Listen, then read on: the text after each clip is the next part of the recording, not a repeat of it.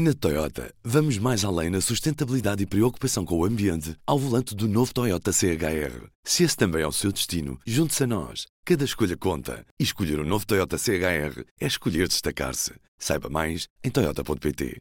Do Jornal Público, este é o Soundbite. Ruben Martins. Viva Helena Pereira. Olá, viva. E olá, Ana Salopes. Olá, Ruben, tudo bem? Hoje temos declarações do líder parlamentar dos socialistas, Eurico Brilhante Dias.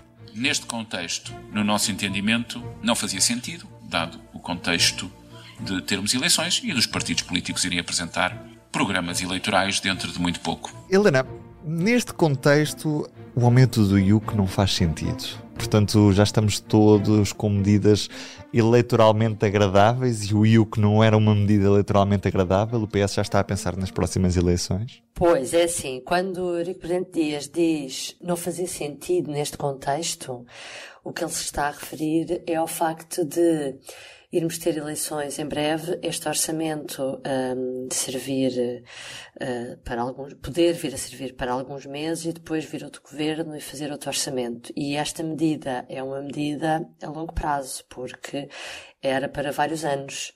Uh, havia, aliás, um travão para o aumento do próximo ano, que era o máximo de aumento anual 25 euros, e depois ia aumentando e não sabia bem como é que ia ser os outros anos. Portanto, Eurico Brilhante Dias, quando diz não faz sentido, uh, na perspectiva dele, o que ele está a dizer é não faz sentido, porque é uma medida que ainda por cima era uma coisa mais uh, alongada no tempo e que então tem que ser pensada de outra maneira. É lógico que isto também não faz sentido, porque há mais medidas deste orçamento que vão passar porque o PS não as elimina, que têm uma vigência mais prolongada. Desde logo, uma das medidas emblemáticas deste orçamento, que é o fundo pós-PRR, inventado por Fernando Medina, para onde iria dinheiro um, ehm, do sustento orçamental, e que, quer dizer, essa medida também, pela mesma lógica, também o PS podia deitar lá abaixo, não é? Porque também é uma coisa a longo prazo que, entretanto, não sabe o que acontece. Portanto, sim, é uma medida, uh, o IUC estava a tornar-se uma medida muito complicada, porque era um pormenor do orçamento que estava a ser contestado pela oposição, mas não só pela oposição, também por muitos socialistas. Uh, e, portanto, parece-me que o PS fez aquilo que era esperado, que é eliminar os ruídos, as coisas más, as coisas complicadas, tal como aproveita também para dar ali um jeitinho nos residentes não habituais. O Fernando Medina também tinha anunciado o fim do regime e agora é o PS que é o contrário ah, não, vamos para eleições, mas mesmo assim deixa aprovar aqui uma coisa de que durante um ano vai haver um regime transitório, que também isto não bate certo com a argumentação de, de Brilhante Dias para o IUC. Ana, o PS está mais preocupado com as eleições do que com as metas orçamentais, é isso? Ai, por amor de Deus, olha, desculpem lá, estou completamente contra, vos, contra vocês, acho que não tem, acho que sinceramente, homem, os homens estão a ser presos por ter cão e por não ter, quer dizer, primeiro era porque havia IUC, e agora uma grande polémica. Aliás, eu sempre achei que o facto da direita pegar no IUC como a sua grande causa provava que a direita gostava do orçamento. Não, era um, pá, não é possível só encontrava, Só encontrava o Yuke. Era a única coisa. Só encontrava o Yuke. Aquilo era uma ligeira, uma coisa um bocadinho absurda de, de, de, de, Acabava por ser indiretamente uma confirmação de que achavam que não havia alternativa àquilo. E também porque era uma medida muito evidente para as pessoas. Era, é? As pessoas não sabem muito bem era o que é muito que evidente. As medidas na tabela do IRS não percebem mas, muito bem, mas o IUC percebe-se. Razão, o, o IUC é. percebe-se. É realmente penalizava os carros mais antigos, logo, propriedade de pessoas com menos meios.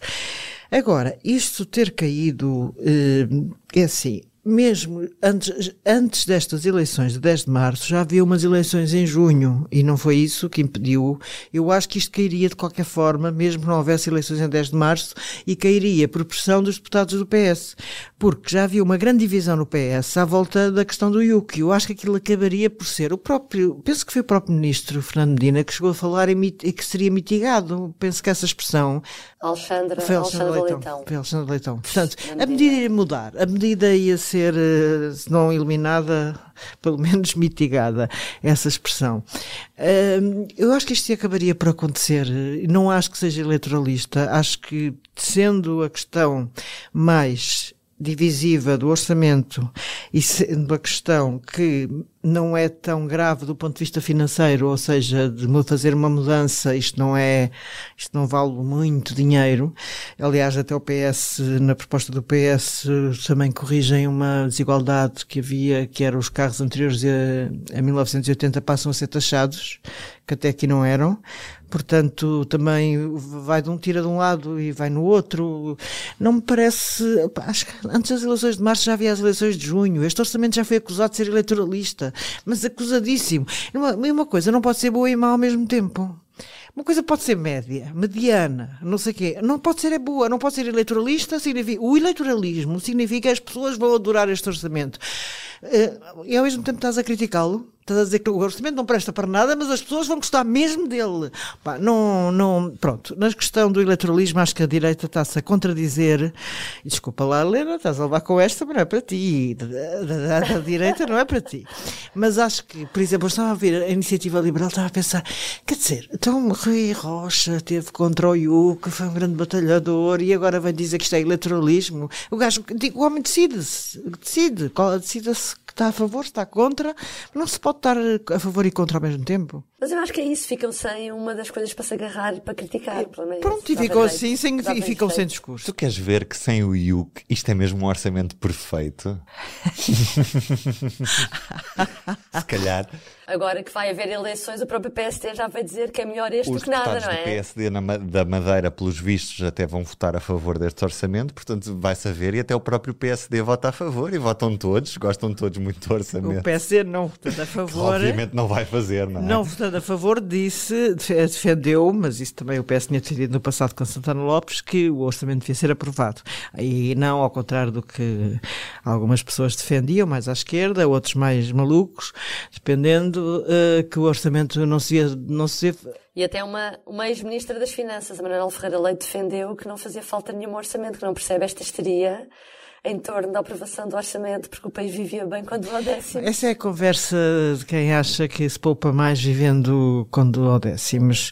É que se poupa mais, a despesa fica controlada, mas sinceramente acho que há ali medidas que são muito importantes para as pessoas e que era uh, mau mau, era mesmo mau, com eleitoralismo, sem eleitoralismo, um orçamento bom para as pessoas, a gente quer é que o governo faça um orçamento bom para as pessoas. A parte do eleitoralismo não me interessa nada. Não, não me interessa nada. Não, sinceramente, não me parece.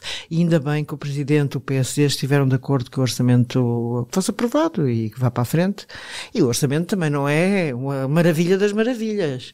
Não é, quer dizer, embora, mas antes este que nada. Antes este do que nada, pronto, é a conclusão neste debate orçamental. Estamos num processo de especialidade ainda e assim vamos ficar por mais uns dias.